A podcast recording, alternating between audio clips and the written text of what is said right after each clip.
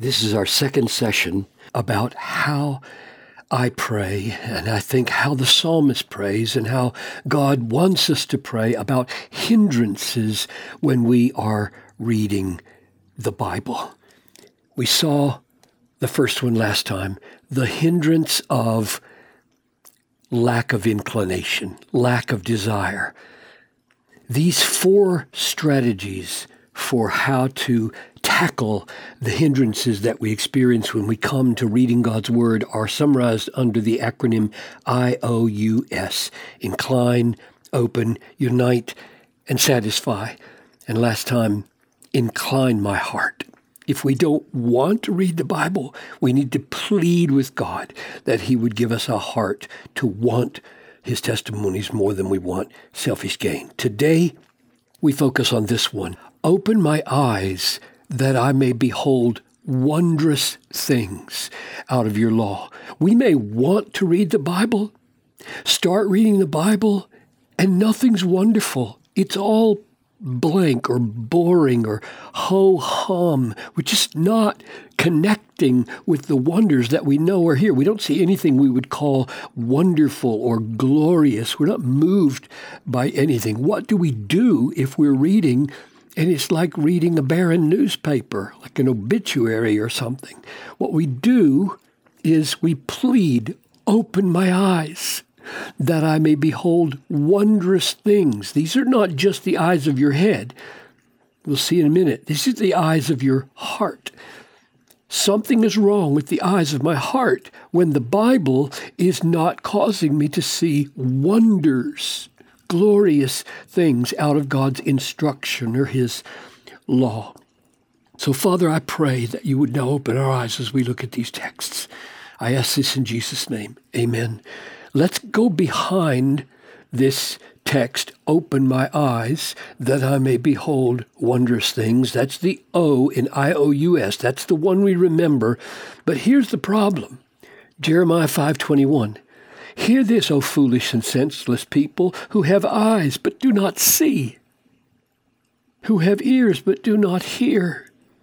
So in the Old Testament, as today we will see, there is foolishness and senselessness even among God's people, so that we have eyes in our heads, but we don't see anything that's wonderful with our hearts. Here it is again in Ezekiel 12 Son of man, you dwell in the midst of a rebellious house who have eyes to see, but see not, who have ears to hear, but hear not. For they are a rebellious house. So, this rebellion here is given as a ground for why we don't see. This is not a blindness that is caused externally. This is a blindness that is rising up from within us because of our own sin. This is true even if you don't feel rebellious. Our hearts are by nature earthly and anti God even when we don't feel anti God. And the manifestation of that rebellion is a dullness because we have eyes and we don't see.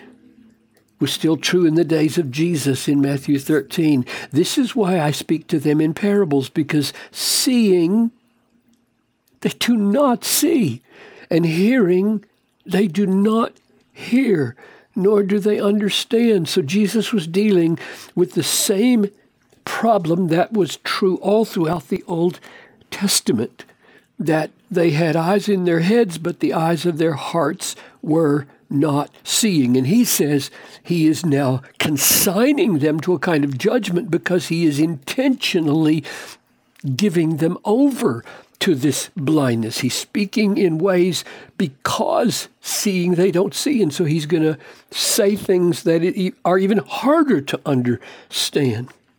They're going to be punished for their hardness with their hardness. God could turn this around, and He's sovereign to do it or not do it. Deuteronomy 29 4.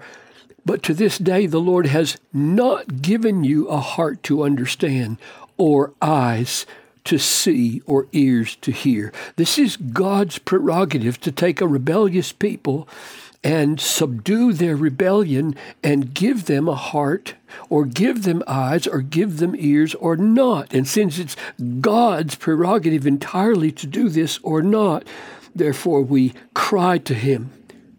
Two more passages that are so crucial. This is how all of us got saved because we are born with hearts that are dull, blank, dead, disinterested in Christ, rebellious against God, don't have eyes to see, don't have ears to hear, don't have hearts to understand. So here's the description that and the remedy. In their case, the case of unbelievers, the God of this world has blinded. So the God of this world, Satan, has blinded the minds of the unbelievers. So, in concert with our own sinfulness, the God of this world exploits our sin and adds to our blindness to keep them from seeing, to keep them from seeing the light of the gospel of the glory of Christ. Now, there's the wonders. Remember back here, open my eyes that I may behold wondrous things. And so here's the heart of those wonders, the glory of Christ, who is the image of God. We can't see them because we're blind. That's why people don't come to Christ. They don't see Christ as glorious, beautiful, self authenticating, true, one of a kind. For what we proclaim is not ourselves, but Jesus Christ as Lord, with ourselves as your servants for Jesus' sake. And here comes the remedy. Oh, how glorious is this verse.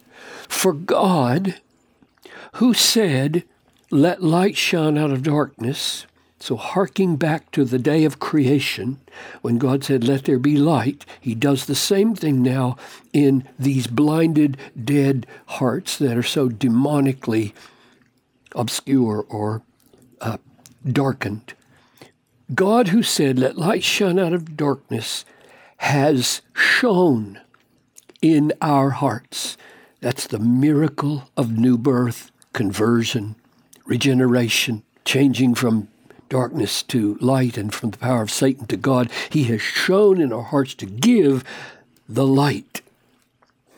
This light that we couldn't see, to give the light of the knowledge of the glory of God in the face of Christ. Now that is conversion. So you might say, well, if that happened at conversion, what's the problem? Well, why am I still struggling? Why aren't I seeing the, the light of the knowledge of these wonders of the glory of God and the glory of Christ, who is the image of God. Why aren't I seeing them? I'm a believer. This has happened to me. Yes, it has. You would have never put your faith in Christ if you hadn't seen something of this by the power of the Holy Spirit. But here's the illumining word from chapter 1 of Ephesians. Paul is praying for believers. Listen how he prays for believers. I do, I do not cease to give thanks for you, you Ephesian believers, remembering you in my prayers. So he's praying. What does he pray for them? Here's what he prays that the God of our Lord Jesus Christ, the Father of glory, may give you, that's what he's praying for the believers, give you the spirit of wisdom. Now they have the spirit, but they don't have it always in the fullest possible measure to the fullest possible effect. It's not wrong to ask God to send the Holy Spirit or baptize you afresh with the Holy Spirit or fill you with the Holy Spirit as a believer. That's what Paul's doing here. May He give you the spirit of wisdom and of revelation in the knowledge of Him. And then he explains how that happens having the eyes of your hearts. That's what's been blinded. Now that those eyes were opened at your conversion so that you could see Christ and for who he really is.